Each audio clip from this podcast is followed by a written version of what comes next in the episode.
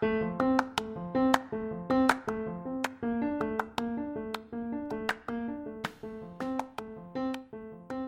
ați revenit în postoperator. În episodul de azi vom vorbi despre excluderea pilorului, o tehnică chirurgicală folosită rar, dar care poate fi o soluție în unele situații extrem de neplăcute. Chiar dacă subiectul de azi este extrem de specific și pare adresat doar chirurgilor, sunt multe momente în care discuția poate fi interesantă pentru medicina de urgență și pentru îngrijirea pacienților din terapie intensivă. Asta fără să luăm în calcul că vom face referință la publicații mai vechi și în felul ăsta vom parcurge o mică parte de istoria medicinei. Cel mai vechi articol discutat e din 1918. Și dacă nu sunteți încă convinși, un alt lucru care face subiectul episodului de azi extrem de interesant e momentul în care tehnica apare în mintea chirurgilor. Excluderea pilorului se folosește ca adjuvant în repararea leziunilor duodenale cu distrugere tisulară masivă, fie în urma traumatismelor, fie în cazuri rare de ulcere duodenale gigante perforate, fie în fistulele duodenale postoperatorii. Toate aceste scenarii clinice au câteva caracteristici comune. În primul rând, toate sunt situații neplăcute, în amândouă direcții. Pentru cliniciani e o situație clinică relativ rară și fără o cale foarte clară de rezolvare. De cealaltă parte, pacientul prezintă în majoritatea scenariilor în care se ia în considerare excluderea pilorului o fiziologie extrem de alterată, fie în urma șocului hemoragic, fie în urma șocului septic. În al doilea rând, în majoritatea situațiilor, pentru aceste indicații, fiziologia sever afectată a pacientului forțează realizarea intervenției într-un timp scurt. Asta înseamnă un timp scurt și pentru realizarea tehnică a operației, dar și pentru luarea deciziilor. Și o ultimă asemănare, și ea nedorită, este că dovezile din literatură sunt de calitate extrem de redusă. Asta face ca procesul de luare a deciziei intraoperatorii să fie un moment complicat, cu multă incertitudine și fără siguranța unui management optim. Tehnica excluderii pilorice a fost descrisă prima oară de Albert Berg în 1907 pentru tratamentul fistulelor duodenale postoperatorii. Popularizarea ei a urmat preluării de către grupul de traumă de la Ben Taub la aproximativ 70 de ani după descriere. Kenneth Mattox, un reprezentant important al grupului de la Ben Taub, își arată clar afinitatea pentru procedură când o descrie în Top Knife ca pe o procedură elegantă care se folosește pentru a proteja sutura duodenală în leziunile combinate pancreatice și duodenale cu ampulă intactă. O estimare dintr-un centru urban de traumă din Statele Unite, cu o rată de 20-30% de traumatisme penetrante, este că tehnica se practică de 2-3 ori pe an. Vom descrie în detaliu tehnica chirurgicală și aspecte particulare legate de aplicarea ei, după care vom descrie managementul traumatismelor duodenului și vom încheia cu trei cazuri clinice în care s-a folosit excluderea pilorului. Tehnica chirurgicală este destul de simplă. Chiar dacă ești pus prima oară în fața tehnicii, elementele sunt simple și sunt transferabile ușor din chirurgia electivă a polului digestiv superior o să descriem tehnica din Top Knife, The Art and Craft of Trauma Surgery, una dintre cele mai practice cărți de tehnică chirurgicală și una dintre preferatele noastre. Tehnica presupune următorii pași. Se identifică pilorul și se realizează o gastrotomie longitudinală la nivelul antrului, în apropierea pilorului. Prin gastrotomie se palpează pilorul și se prinde inelul muscular cu o pensă Babcock, după care se exteriorizează prin gastrotomie.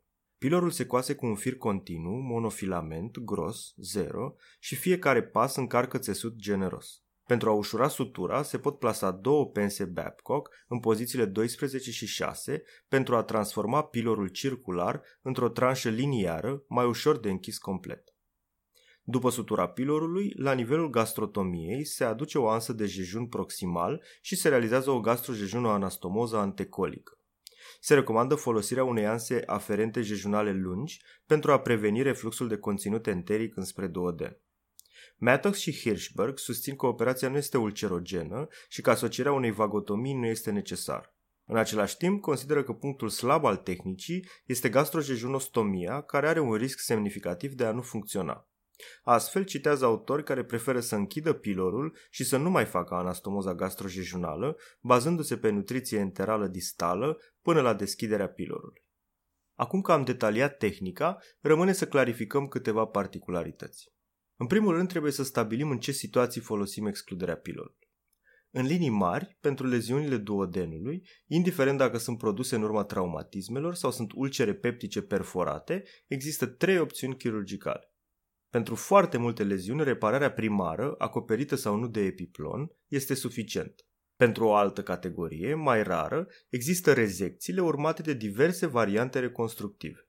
În a treia situație, cea mai rară, se folosesc mijloace de a proteja o reparație duodenală primară, un exemplu fiind și excluderea pilorică.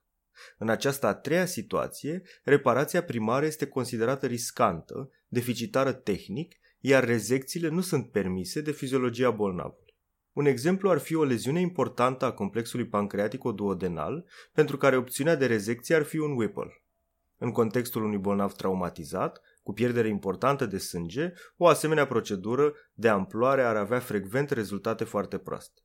Așa că folosim excluderea pilorică în situații complexe în care rezecția este considerată prea riscantă, iar reparația simplă pare insuficientă. În context traumatic, indicațiile, conform ediției a noua din trauma, sunt o sutură duodenală care îngustează semnificativ lumenul, o reparație duodenală cu țesuturi ușor palide sau care a folosit țesuturi contuzionate, o reparație în contextul unui diagnostic tardiv sau în leziunile combinate ale duodenului și pancreasului. Pentru ulcere, situația în care se ia în calcul excluderea pilorică este ulcerul gigant, mai mare de 2,5 cm, găsit la nivelul duodenului 2 și la un pacient a cărui fiziologie nu permite procedee complexe de rezecție. Așa cum spuneam, folosim excluderea pilorului pentru a proteja o sutură duodenală. Există mai multe motive pentru care se consideră că excluderea pilorului ar fi o protecție pentru sutura duodenală.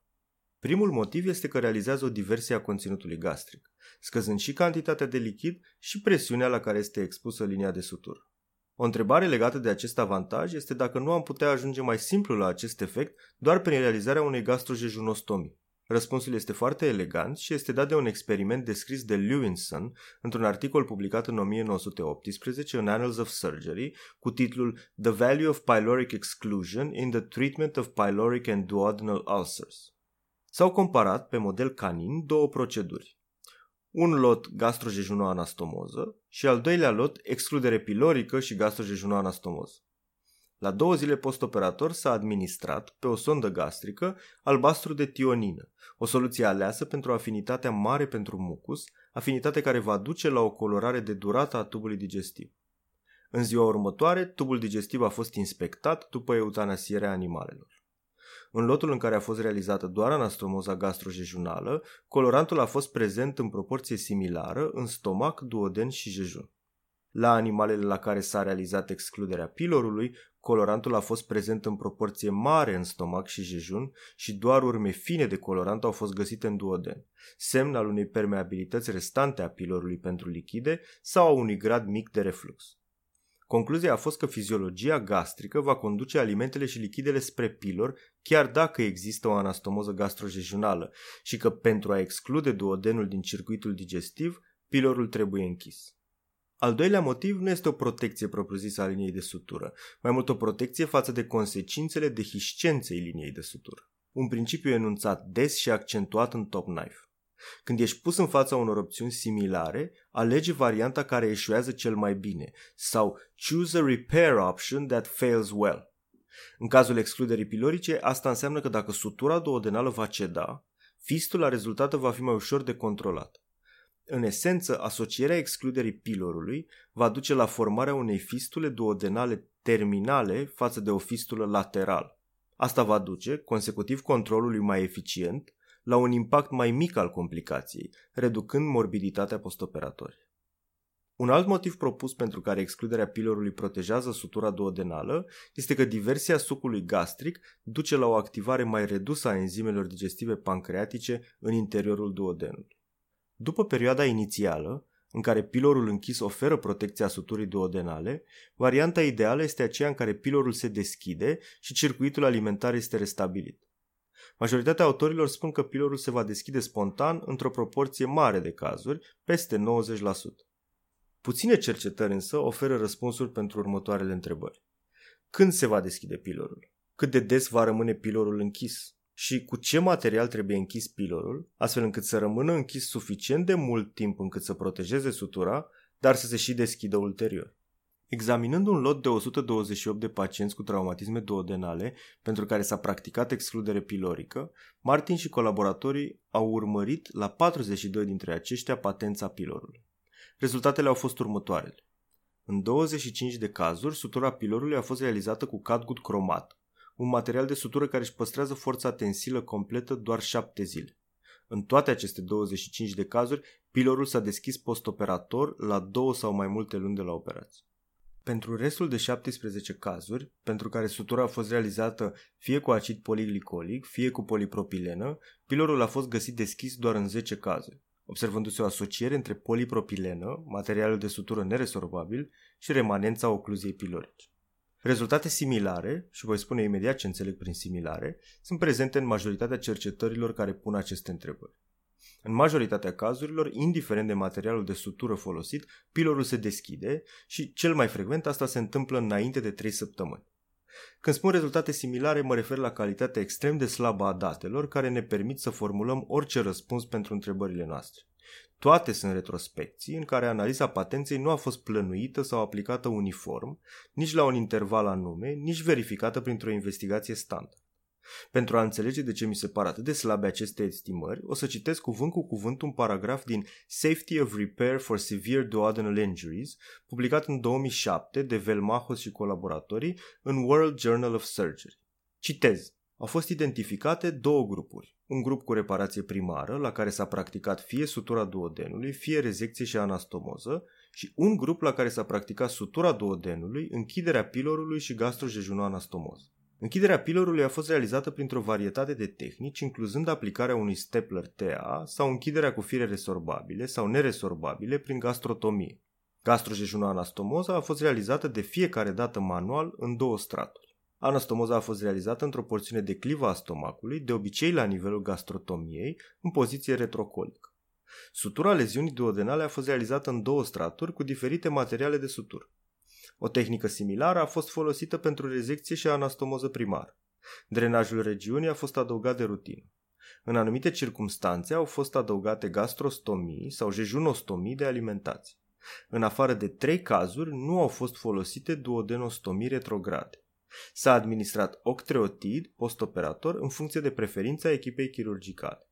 Nu au fost realizate de rutine endoscopii după intervale mari de timp pentru a verifica patența pilorului la cei la care s-a practicat excluderea pilorului. Am încheiat citatul. Probabil e limpede pentru toată lumea că e imposibil să tragi concluzii clare când datele adunate sunt atât de variabile și prezintă atât de mulți factori de confuzie. Rămânem, ca în multe situații în chirurgia de urgență și a traumei, cu câteva modele animale și cu părerea experților. Pe un model canin, DeSantis și colaboratorii au comparat trei materiale de sutură pentru excludere pilorică și au ajuns la concluzia că polidioxanona oferă cele mai bune rezultate. Sackman și colaboratorii au comparat vicril, mătase și polipropilenă și au închis pilorul fie prin metoda descrisă, prin gastrotomie, fie pur și simplu ligaturându-l circumferențial. Așa cum spuneam, scopul excluderii pilorice este să protejeze sutura duodenală, adică să țină pilorul închis o perioadă, cea mai frecvent citată perioadă este de două săptămâni, după care pilorul să se deschidă. În modelul lor, doar polipropilena aplicată extern reușea să țină pilorul închis suficient de mult timp, restul materialelor ducând la un pilor deschis chiar la sfârșitul primei săptămâni. O altă concluzie extrem de interesantă a fost că pilorul s-a deschis înaintea resorpției materialului de sutură, ceea ce sugerează că mai importantă este viteza resorpției și timpul în care își păstrează forța tensilă maximă. Un ultim lucru de spus despre deschiderea pilorului este că nu există raportări în literatură care să identifice o problemă clinică legată de lipsa de patență a pilorului atâta timp cât este realizată o anastomoză gastrojejunală. Majoritatea publicațiilor, multe dintre ele realizate de grupul de la Ben Taub, articolul lui Martin din 1983, Trauma, Top Knife, susțin că tehnica nu este ulcerogenă. Cu toate acestea, ultima ediție a Trauma recomandă testarea pacienților pentru Helicobacter și inițierea terapiei specifice dacă screeningul este pozitiv. Legat de caracterul ulcerogen al acestei tehnici, în ediția a treia din Manual of Definitive Surgical Trauma Care se atrage atenția că ulcerele stomale după excluderea pilorului sunt probabil subestimate, pentru că se știe că este extrem de dificil să obții urmărire îndelungată la pacienții traumatizați.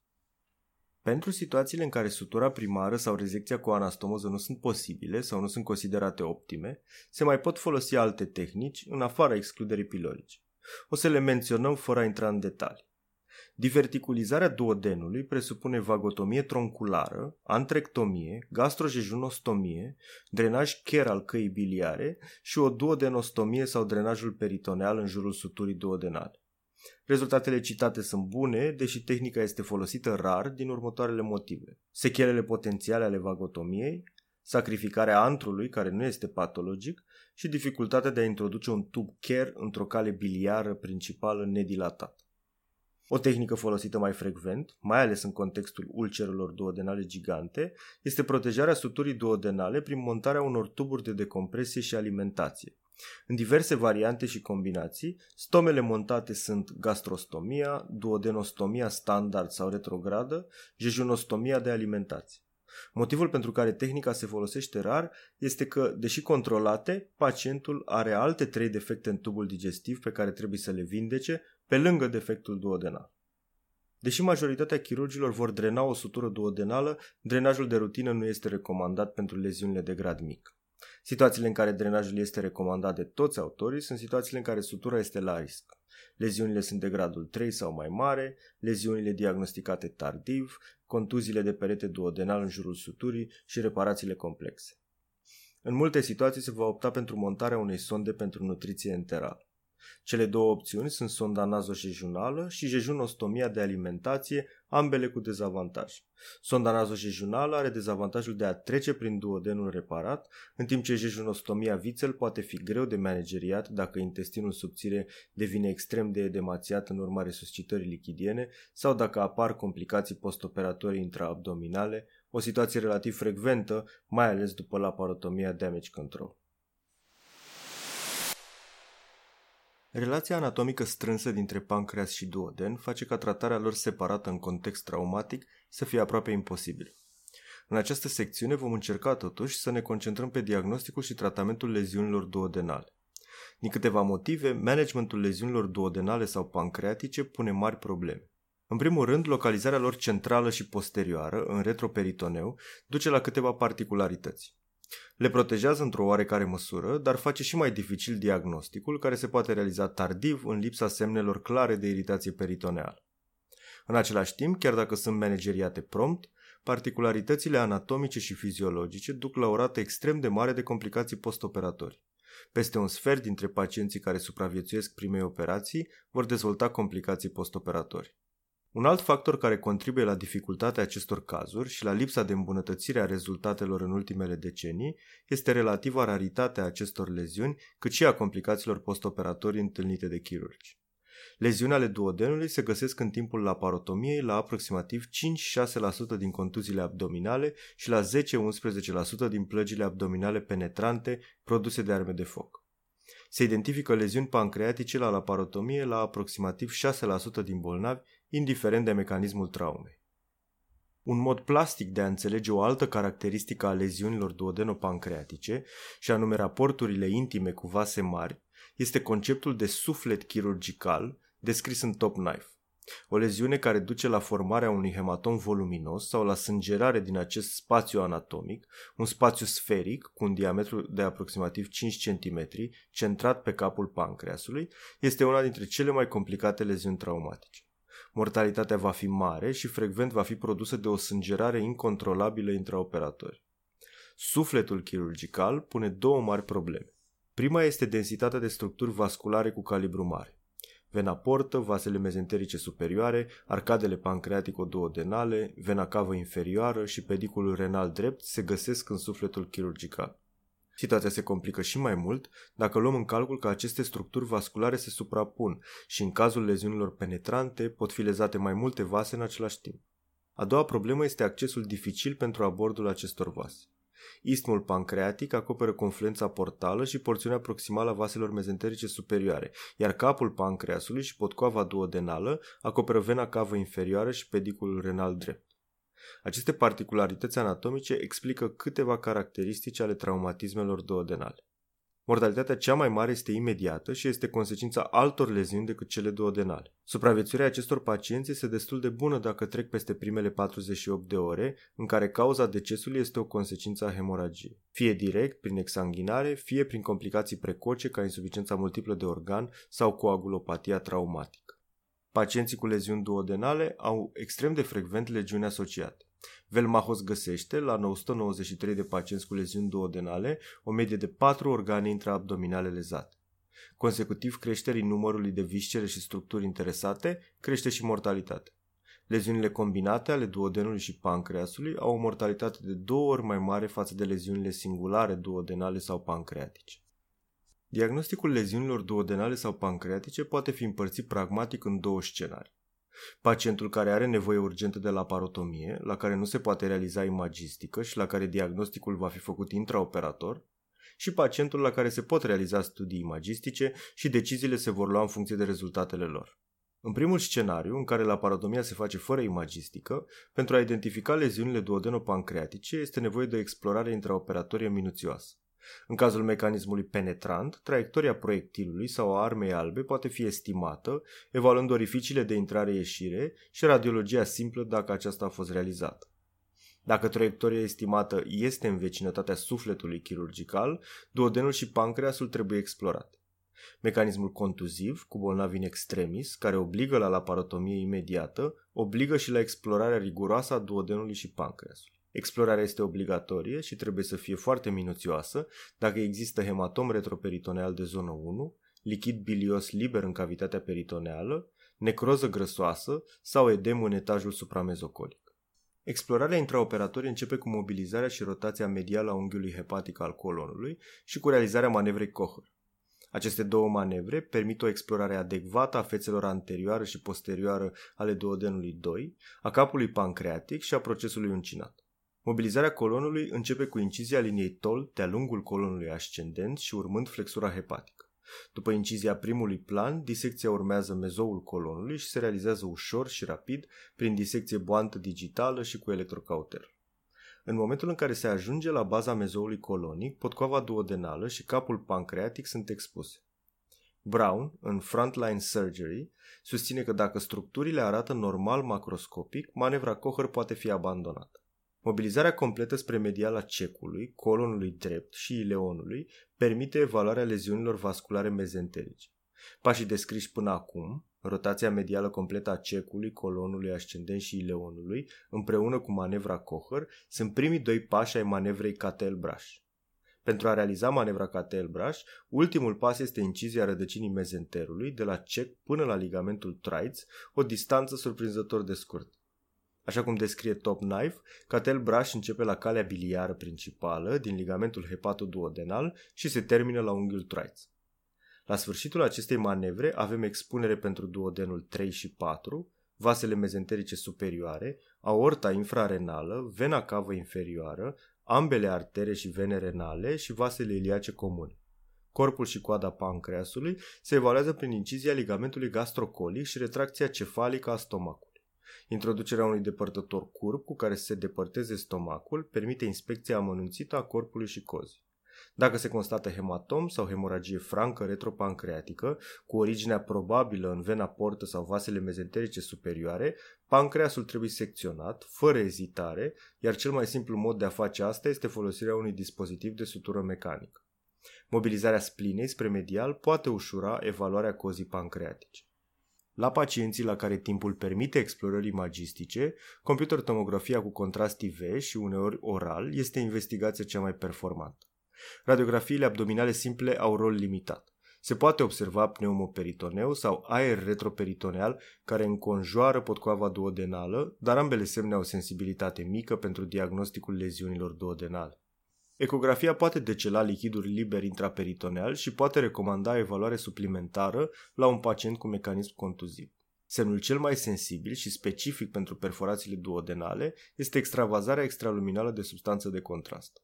Cu toate acestea, majoritatea computer-tomografiilor pentru traumă se fac fără administrare de contrast oral și trebuie identificate alte semne pentru diagnosticul leziunilor de duoden.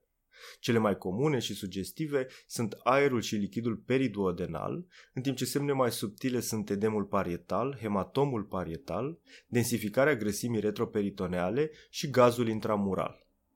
Cea mai importantă diferențiere este între hematomul parietal și perforațiile duodenului, pentru că prima are tratament conservator, în timp ce perforația impune o intervenție chirurgicală. Dacă examinarea CT este echivocă, se poate repeta, incluzând administrarea de contrast oral. Dacă nici acum diagnosticul nu este clar, opțiunea cea mai sigură devine explorarea intraoperatorie. Pentru diagnosticul leziunilor pancreatice, computertomografia cu tehnologia cea mai recentă oferă o specificitate mare, dar o sensibilitate doar de 50-60%. Sensibilitatea este mai mică, cu cât examenul computer tomografic este efectuat mai aproape de momentul traumei, mai ales în primele 12 ore. În cazul examinărilor echivoce sau dacă există suspiciune clinică, se recomandă repetarea la un interval de timp a investigației. Semnele CT de leziune pancreatică sunt fracturi sau plăci parenchimatoase, hemoragii din glanda pancreatică sau sânge între țesutul glandular și vena splenică, edemul și hematomul pancreatic, densificarea grăsimii peripancreatice și sângele în jurul glandei. Cel mai important element pentru diagnosticul leziunilor pancreatice este aprecierea integrității ductului pancreatic. Leziunile ductale generează morbiditate importantă și din acest motiv managementul leziunilor pancreatice depinde în mare parte de integritatea ductului.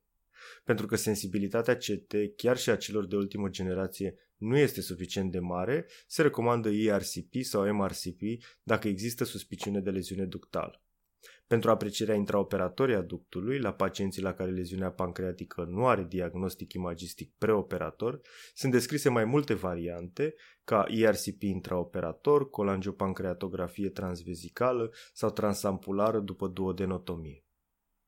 Tratamentul leziunilor duodenale se poate discuta plecând de la scala lezională elaborată de American Association for the Surgery of Trauma în 1990. Indiferent de leziunile bănuite, criteriile care impun laparotomia rămân cele ale traumatismelor în general. Hipotensiunea, pneumoperitoneul, semnele de iritație peritoneală. În cazul particular al duodenului, semnele CT sugestive pentru plăci sau perforații duodenale, ca aerul extraluminal și extravazarea substanței de contrast, impun laparotomia, managementul non-operator fiind rezervat doar hematoamelor intramurale sau paraduodenale.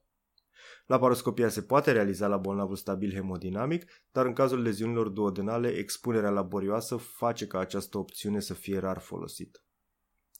Leziunile de grad 1 sunt hematoame care cuprind un singur segment duodenal sau plăci care nu străbat toate straturile intestinului. Leziunile de grad 2 sunt fie hematoame care cuprind mai mult de un singur segment duodenal, fie plăci care interesează toate straturile, dar care nu depășesc 50% din circumferință. Pentru hematoamele de mici dimensiuni, terapia standard este montarea unei sonde nazogastrice și progresia alimentelor pe măsură ce pacientul tolerează. Pentru hematoamele medii, care duc la o reducere a lumenului, dar care păstrează cel puțin 50% din lumen, se montează sondă nazogastrică, tub jejunal pentru nutriție enterală și se ia în calcul nutriția parenterală totală. Majoritatea hematoamelor se vor rezolva spontan în 2-3 săptămâni.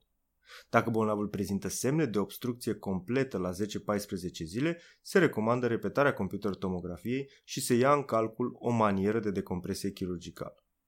Pentru hematoamele mari, care lasă un lumen mai mic de 50% sau pentru cele care nu se rezolvă cu tratament conservator în două săptămâni, se va practica incizia hematomului și evacuarea acestuia, fie deschis, fie la paroscop.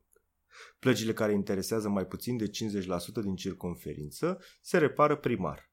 Nu există consens în ceea ce privește detaliile reparației.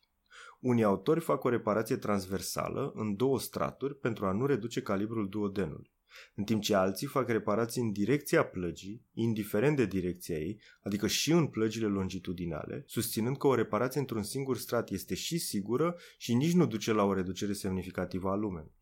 Top Knife recomandă un singur strat continuu, preferabil în direcție transversală, dar nu dacă acesta creează tensiune în tranșa de sutură.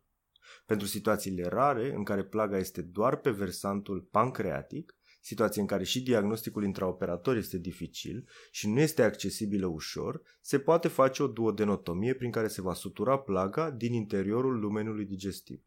Top Knife recomandă protejarea oricărei suturi care nu e o simplă linie dreaptă scurtă, cu o excludere pilorică și drenajul extern al oricărei reparații duodenale. Leziunile duodenale de grad 3 sunt plăgi pe 50-75% din circunferința duodenului 2 sau plăgi care interesează peste 50% până la întreaga circunferință a duodenului 1, 3 sau 4. Dintre aceste plăgi, unele se pot repara primar dacă reparația nu duce la tensiune în sutură. Pentru plăgile la care sutura primară nu se poate realiza, se iau în calcul mai multe variante. În situația în care se rezecă o porțiune a duodenului și prin mobilizare capetele intestinale se pot apropia fără tensiune, se pot realiza anastomoze duodeno-duodenale. Această opțiune este rar posibilă la nivelul duodenului 2. Pentru leziunile duodenului 2 distal de ampula fater, se poate secționa duodenul și realiza o anastomoză duodeno-jejunală termino-terminală cu o ansă în Y alaru. Capătul proximal duodenal se va anastomoza cu ansa jejunală, iar cel distal se va închide și abandona. Trebuie luat în calcul că o reconstrucție pe ansă în Y alaru este o procedură care durează și se poate lua în calcul doar la bolnavi cu fiziologie bună și care nu au alte leziuni a căror tratament va dura mult timp. Având în vedere că leziunile duodenului sunt frecvent însoțite de alte leziuni traumatice, această variantă tehnică pierde din aplicabilitate. Autorii Top Knife, din aceste motive, folosesc varianta anastomozei duodenojejunale în Y calaru doar pentru bolnavii la care se repară o leziune diagnosticată tardiv. În cazul leziunilor extensive ale duodenului 3 și 4, mezoul foarte scurt poate face reparația dificilă pentru a nu consuma mult timp pentru disecție sau pentru a nu realiza o anastomoză cu vascularizație precară, în multe situații e mai precaut să se rezece segmentul intestinal și să se practice o anastomoză duodenojejunală. Pentru plăgile de grad 3, reparate primar, majoritatea autorilor recomandă folosirea unei metode de protecție a suturii, ca excluderea pilorică sau, mai rar folositele, diverticulizarea duodenului sau montarea de tuburi pentru decompresie.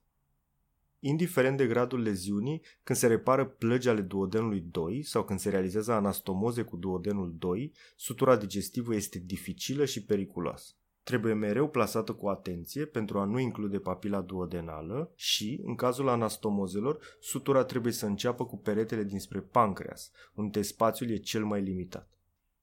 Leziunile duodenale de grad 4 sunt cele care secționează mai mult de 75% din circunferința duodenului 2 plăgile care interesează ampula fater sau calea biliară principală. Leziunile de gradul 5 presupun devascularizarea duodenului și distrugeri masive ale complexului duodenopancreatic. Aceste leziuni sunt produse fie de contuzii cu energie foarte mare, fie de plăgi cu armă de foc.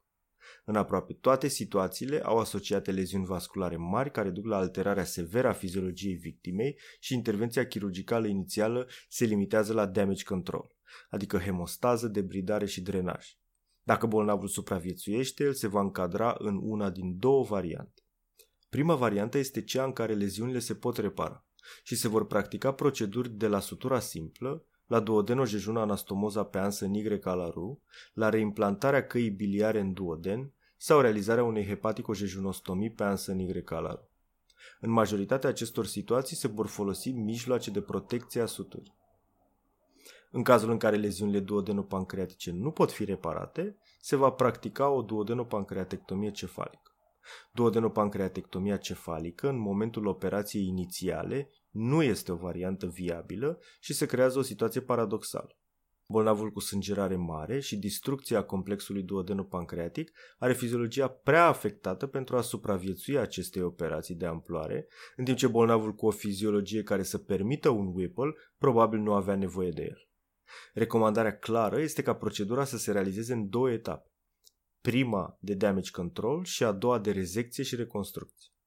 DPC-ul pentru leziuni traumatice are câteva particularități tehnice față de DPC-ul pentru leziuni tumorale. Prima este disecția procesului uncinat. În situația bolnavului traumatizat, disecția procesului uncinat de pe vasele mezenterice superioare nu mai este necesară și se poate rezeca pancreasul fragmentat lăsând pe loc țesut pancreatic din procesul încinat. Pe această tranșă restantă, hemostaza se face cu fire transfixiate. Această diferență evită una dintre părțile dificile tehnic ale procedurii și are și avantajul de a economisi mult timp la un bolnav cu fiziologie nu tocmai ideal. A doua particularitate este legată de colecistectomie. Decizia de a face colecistectomia trebuie să fie atent luată în calcul, pentru că în unele situații o cale biliară de mici dimensiuni poate face anastomoza biliodigestivă extrem de dificil. În aceste momente, o anastomoză colecistodigestivă poate fi mai ușor de realizat. În multe situații, clasificarea AAST nu este un instrument care să ajute luarea deciziilor intraoperatori. Situația în care, cu ochii minții, se parcurge un algoritm în maniera am o plagă de 40% circumferință la nivelul duodenului 2 și un hematom la nivelul capului pancreatic, așa că decizia conform AAST ar fi să repar primar și să asociez o excludere pilorică, este iluzori. Deciziile sunt luate după ce echipa chirurgicală răspunde unor întrebări mult mai pragmatice. Care sunt raporturile leziunii cu ampula fater? Care este morfologia plăgii? Este o plagă liniară cu margini netede sau o plagă contuză cu distrucție tisulară în jurul defectului? Cât din circunferința duodenului este lezat? Ce leziuni asociate există și ce impact au asupra fiziologiei? Global, reparațiile traumatismelor duodenale au o rată de fistulă duodenală în jurul valorilor de 5-10%. Principiile terapeutice în această situație sunt drenajul colecțiilor, fie că există tub de dren montat intraoperator care funcționează, fie că se montează sub ghidaj imagistic sau chirurgical alt tub de dren. Pacientul se trece nil pe ros și se administrează nutriție parenterală totală. În același timp se ia în calcul administrarea de somatostatin, câte 200 de micrograme subcutanat la 8 ori. În lipsa fenomenelor septice, se estimează că majoritatea se vor închide în 2-8 săptămâni. Dacă fistula persistă după acest moment, se va reinterveni după o optimizare nutrițională de aproximativ 3 luni și după realizarea imagisticii secționale. Opțiunile intraoperatorii merg de la debridarea marginilor și sutură cu omentoplastie până la anastomoze lateroterminale cu ansănig recalaru. Principalele elemente care conduc deciziile terapeutice și influențează și prognosticul leziunilor de pancreas sunt integritatea ductului pancreatic și localizarea leziunilor la nivelul pancreasului, leziunile distale fiind mult mai ușor de tratat. Pentru leziunile de grad 1 și 2, reprezentate de hematoame care cuprind una sau mai multe părți ale pancreasului și de plăgi care nu interesează sistemul ductal, tratamentul reprezintă hemostază și drenaj. Pentru leziunile care au risc mare de leziune ductală, ca plăgile de grad 2, ce interesează mai puțin de 50% din circumferință, plăgile de grad 3, care presupun secțiunea completă sau secțiune parțială, dar cu lezarea ductului și se găsesc la stânga vaselor mezenterice superioare, opțiunea este splenopancreatectomia distală. Pancreatectomia distală cu prezervarea splinei nu este o opțiune în timpul laparotomiei traumatice. Dacă aceste leziuni se tratează într-un timp 2, după o procedură de damage control sau dacă se operează la pacienți cu fiziologie bună, se pot face eforturi pentru a păstra splină. Pentru leziunile de grad 4 și 5, care presupun distrugeri tisulare mari la nivelul capului pancreatic, se pot face, în funcție de localizarea leziunii și de leziunile asociate ale duodenului, fie rezecții distale, care îndepărtează până la 90-95% din parenchim, fie duodenopancreatectomii, așa cum descriam și mai devreme, în două etape. Deși rezecțiile de peste 90% au potențialul de a afecta sever funcția pancreasului, atât endocrină cât și exocrină, pancreaticojejunostomiile cu pancreasul restant distal, în încercarea de a păstra parenchim, nu sunt recomandate. Partenerul pancreatic al anastomozei va fi moale, va fi în apropierea unor suturi digestive și anastomoza se va realiza la un pacient cu un grad important de afectare a fiziologiei. Din toate aceste motive, anastomoza se consideră prea riscantă. Când tratăm leziuni combinate, duodenale și pancreatice, Top Knife recomandă trei elemente obligatorii. Să fie drenată orice sutură la nivelul duodenului și orice leziune semnificativă pancreatică. Să se asigure o cale de nutriție enterală distal de duoden. În leziunile de grad mic se poate monta doar un tub nazojejunal, iar pentru leziunile complexe se va monta o jejunostomie de alimentație. Când alegeți între tehnici chirurgicale, e mai important de realizat cât de mare va fi impactul dacă eșuează față de cât de bine ar putea merge. Mereu alegeți tehnici care eșuează bine.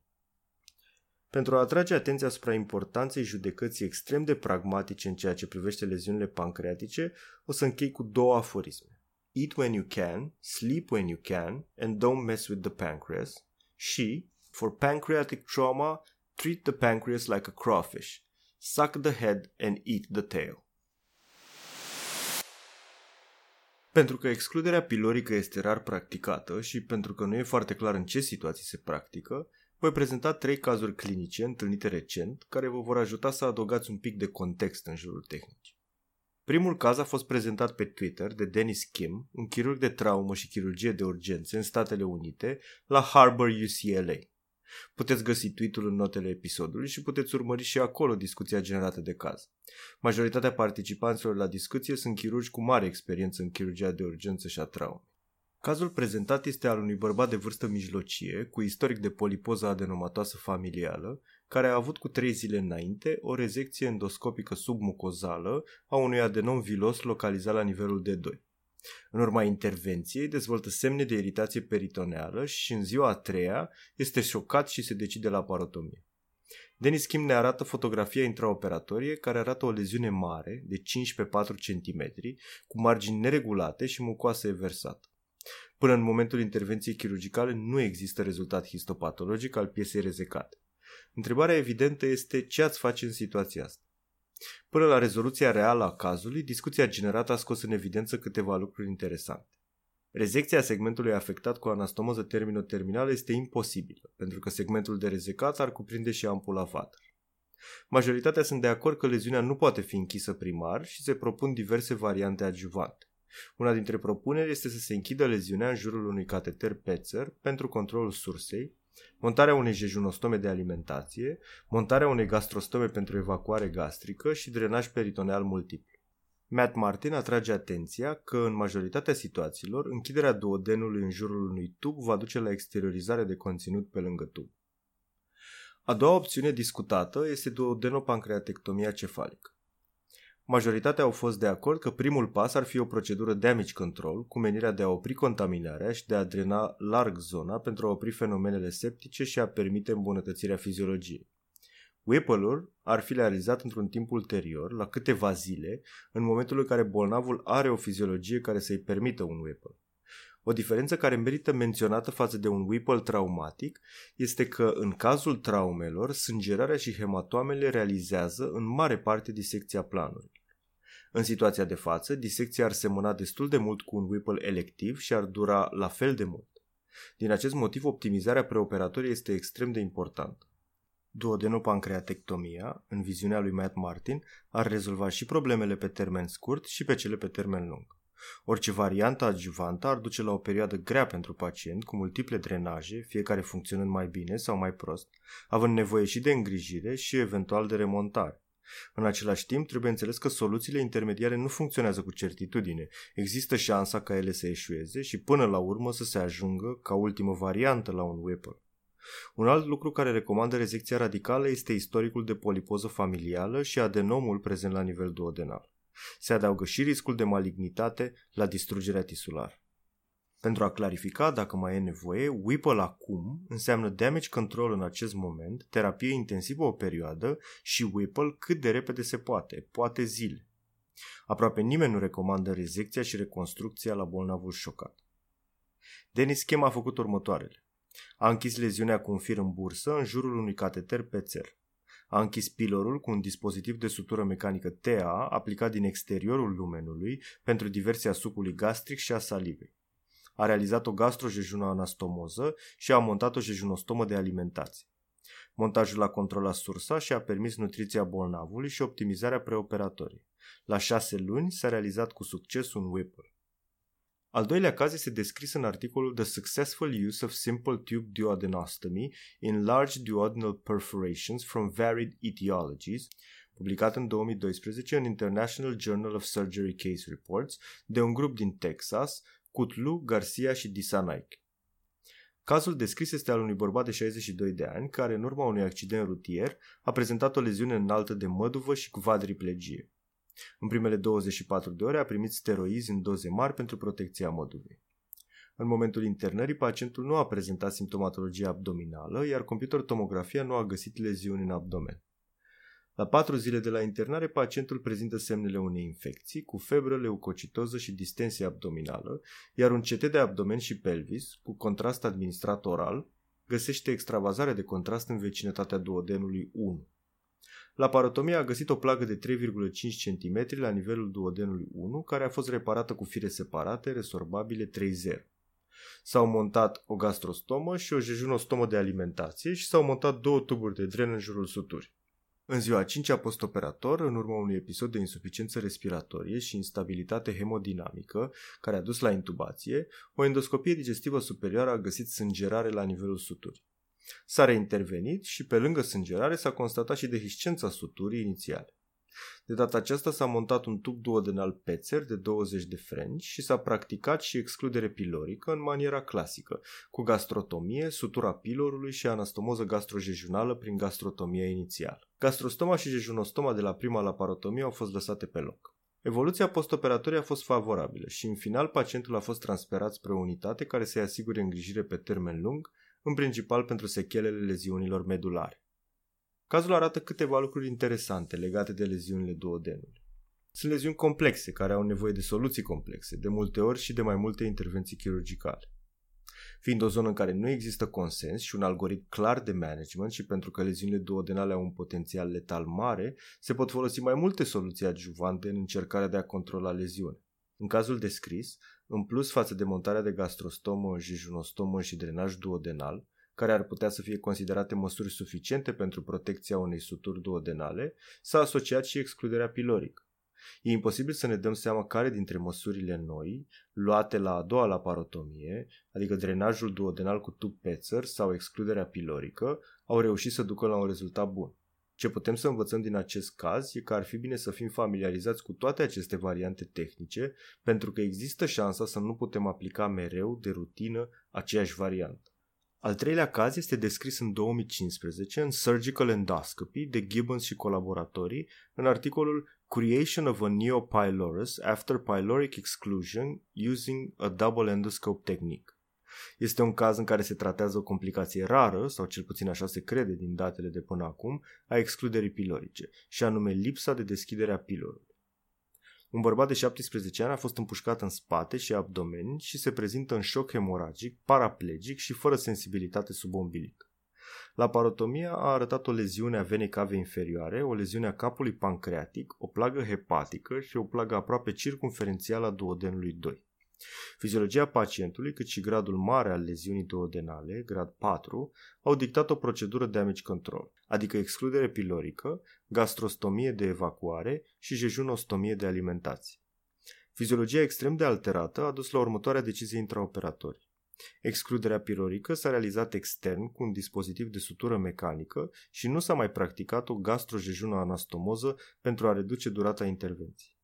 Deși articolul nu precizează, se poate deduce că plaga duodenală a fost suturată primar, fără montarea unui tub duodenal. La patru luni de la intervenție, un tranzit baritat arată lipsa patenței pilorului. Imposibilitatea alimentației orale, complianța mică la alimentația enterală au dus la pierderea în greutate și la episoade frecvente de diselectrolitemie. S-a hotărât că trebuie restabilită patența pilorului și că nu se mai poate aștepta ca asta să se realizeze spontan. Opțiunile clasice sunt piloroplastia sau gastrojejuno-anastomoz. Autorii au optat însă pentru o variantă tehnică minim-invazivă.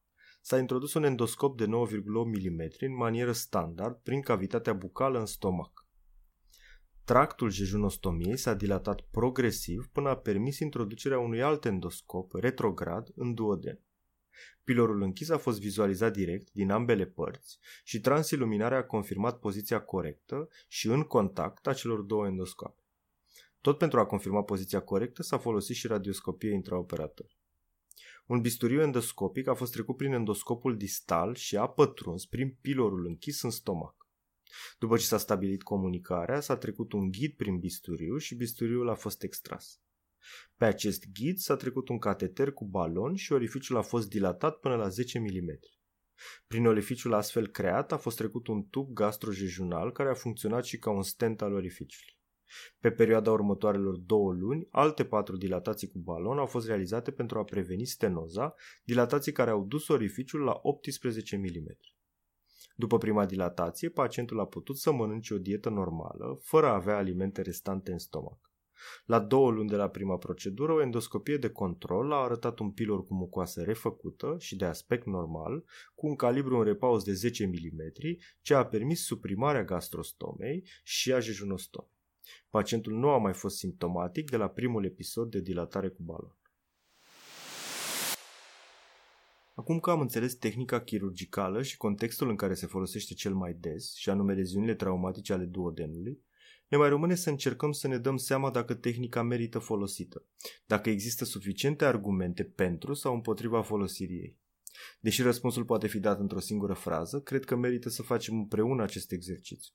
Este un exercițiu pe care ar trebui să-l facem pentru orice test diagnostic, medicament, dispozitiv medical, protocol terapeutic și, evident, și pentru tehnici chirurgicale. Majoritatea dintre noi știm că există în cadrul medicinei bazate pe dovezi o ierarhie a calității cercetării medicale. Cu cât informația are calitate mai mare, cu atât are forță mai mare de convingere, cu atât e mai credibilă, cu atât e mai corect să o utilizăm ca să recomandăm sau să ignorăm ceva. Din păcate, în ceea ce privește excluderea pilorică, avem puține cercetări de discutat și majoritatea, dacă nu toată informația, este de calitate slabă. Însă, așa cum e lesne de înțeles, absența dovezilor nu poate nici să închidă duodenul, nici să ne salveze bolnavi. Chiar dacă nu există cercetări de mare calitate, există situațiile clinice în care noi trebuie să luăm decizia dacă facem sau nu excludere pilorică. Fără a pretinde că am făcut o revizie sistematică a literaturii care să identifice tot ce s-a publicat despre excluderea pilorului, vom analiza informațiile pe care le avem noi și care ne ajută pe noi să luăm decizia. Le vom parcurge în ordinea crescătoare a calității și puterii lor de a ne convinge. Unul dintre primele lucruri pe care le putem observa despre excluderea pilorică este că sună foarte bine, adică e foarte bioplauzibil.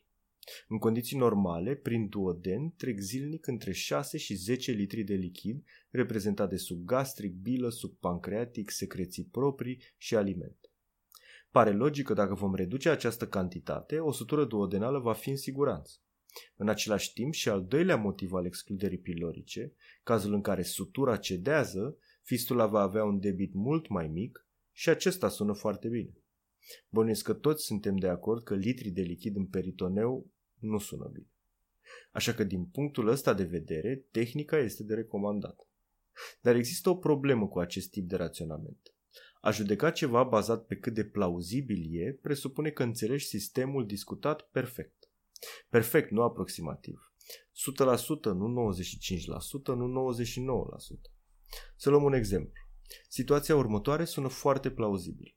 Un grup de oameni vor avea dureri cronice de spate. La examinarea imagistică se va constata că un corp vertebral este prăbușit și că această modificare anatomică face compresie pe structuri nervoase și duce la durere. Dacă se injectează în corpul vertebral o substanță care îi va reda forma naturală sau se va apropia mult de forma naturală, compresia va dispărea împreună cu durere. Pe baza acestei secvențe plauzibile s-au pus bazele unei proceduri practicate pe scară largă. Problema este că, după cercetare empirică corectă, comparația procedurii cu placebo nu a fost favorabilă. Sunt multe altfel de exemple. Găsiți o parte în Ending Medical Reversal a lui Adam Sifu și Vinay Prasad. Lecția ar fi că a presupune că înțelegi un sistem biologic perfect este și arogant și de foarte multe ori greșit. Așa că mereu ar trebui să căutăm mai mult decât ca o procedură sau tratament să fie bioplauzibil. Pasul următor în analiza noastră este părerea experților. Ce spun ei și mai ales ce fac experții în chirurgia traumei când iau în calcul excluderea pilorică. Din fericire, social media, în unul dintre puținele beneficii, ne permite să aflăm, la un nivel mai uman decât literatura publicată sau cărțile scrise, ce spun și fac experți. Fără a puiza toți experții în chirurgia traumei, o să vă spun ce zic unii dintre cei la părerea cărora eu țin foarte mult. Kenneth Mattox susține și recomandă tehnica, așa cum am amintit, și în Top Knife și în edițiile Trauma la care este editor. Declară că îi place tehnica și că e mândru că un mentor de-al lui a gândit tehnica, deși asta e discutabil, și că i-a și transmis-o mai departe. La Kenneth Mattox e clar. Matthew Martin e chirurg militar în Statele Unite cu o bogată experiență de front și o carieră de invidiat. El declară pe Twitter că procedura e inutilă. În același timp, în 2011, Matt Martin a editat o carte împreună cu Alec Beakley numită Frontline Surgery, în care tehnica este recomandată în capitolul care tratează leziunile duodenopancreatice, cu indicațiile clasice pe care le-am menționat și noi. E corect să precizăm că nu el a scris capitolul. Mansur Khan este chirurg în Marea Britanie și chirurg în rezervă în Marina Marii Britanii. Este și creatorul, împreună cu Morgan McMonagall, a unui curs, Definitive Surgical Trauma Skills, un curs la care echipa de tutor este alcătuită din lideri în domeniul chirurgiei de traumă.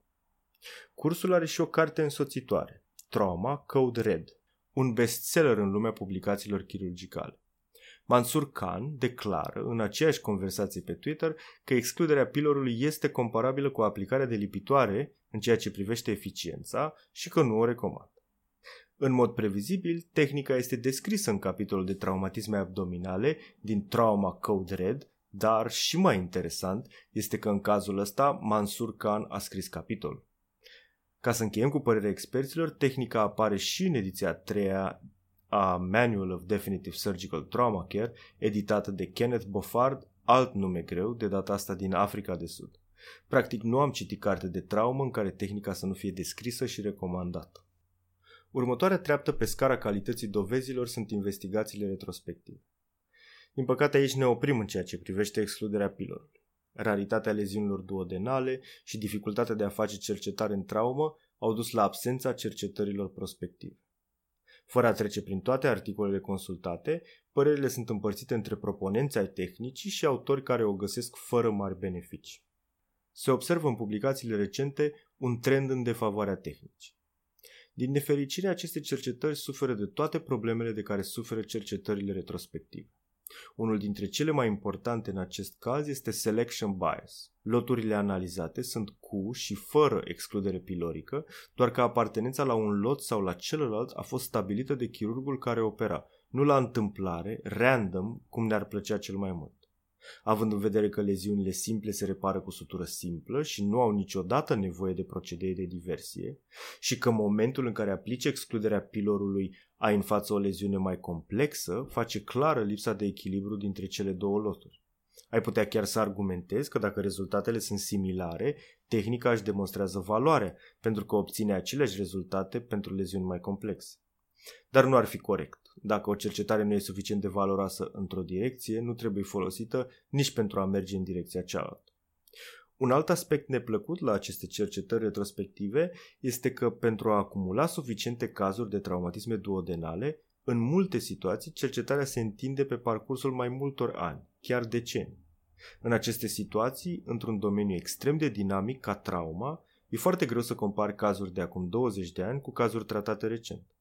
Resursele chirurgicale și de terapie intensivă s-au schimbat enorm în intervalul de timp. Ultimul lucru pe care o să-l menționez pentru a caracteriza calitatea acestor cercetări e tot o problemă clasică a metodologiei retrospective. Fără un plan bine pus la punct în prealabil, ca în cercetările prospective, datele adunate vor fi de natură diferită sau vor fi măsurate diferit. Din acest motiv ne e greu să spunem exact când se deschide pilorul, pentru că în unul dintre articole pacienții au fost urmăriți cu tranzit baritat la două săptămâni și în altul doar o parte au fost evaluați la două luni prin endoscopie. În secțiunea a doua, cea legată de tehnica chirurgicală, am citat un paragraf dintr-un articol care ilustrează foarte clar problema datelor diferite, măsurate diferit. Așa că, în esență, ne aflăm într-o zonă evidence-free, în care rămânem cu o tehnică bioplauzibilă, pe care unii experți o susțin și alții o consideră inutil. Mărturisesc că, aflat în fața unei decizii fără dovezi de calitate, mă las convins de Matox și de cât de bine sună diversia a 10 litri de lichide dintr-un duoden pe care am o sutură mare sau îndoielnic. Dacă voi aveți altfel de a vă gândi la decizia asta sau la excluderea pilorică, am fi foarte fericit să ne scrieți pe postoperator.podcast.gmail.com sau pe Facebook la at postoperatorpodcast. Găsiți podcastul pe SoundCloud, iTunes, Spotify sau oriunde ascultați podcasturi. Țineți minte că acest podcast nu reprezintă sfat medical și are doar rol educațional. În același timp, aplicați protocoalele locale, naționale și citiți mult mai multe lucruri decât cele spuse de noi pentru tratamentul pacienților. Mulțumim că ne-ați ascultat și ne auzim în curând în post-operator.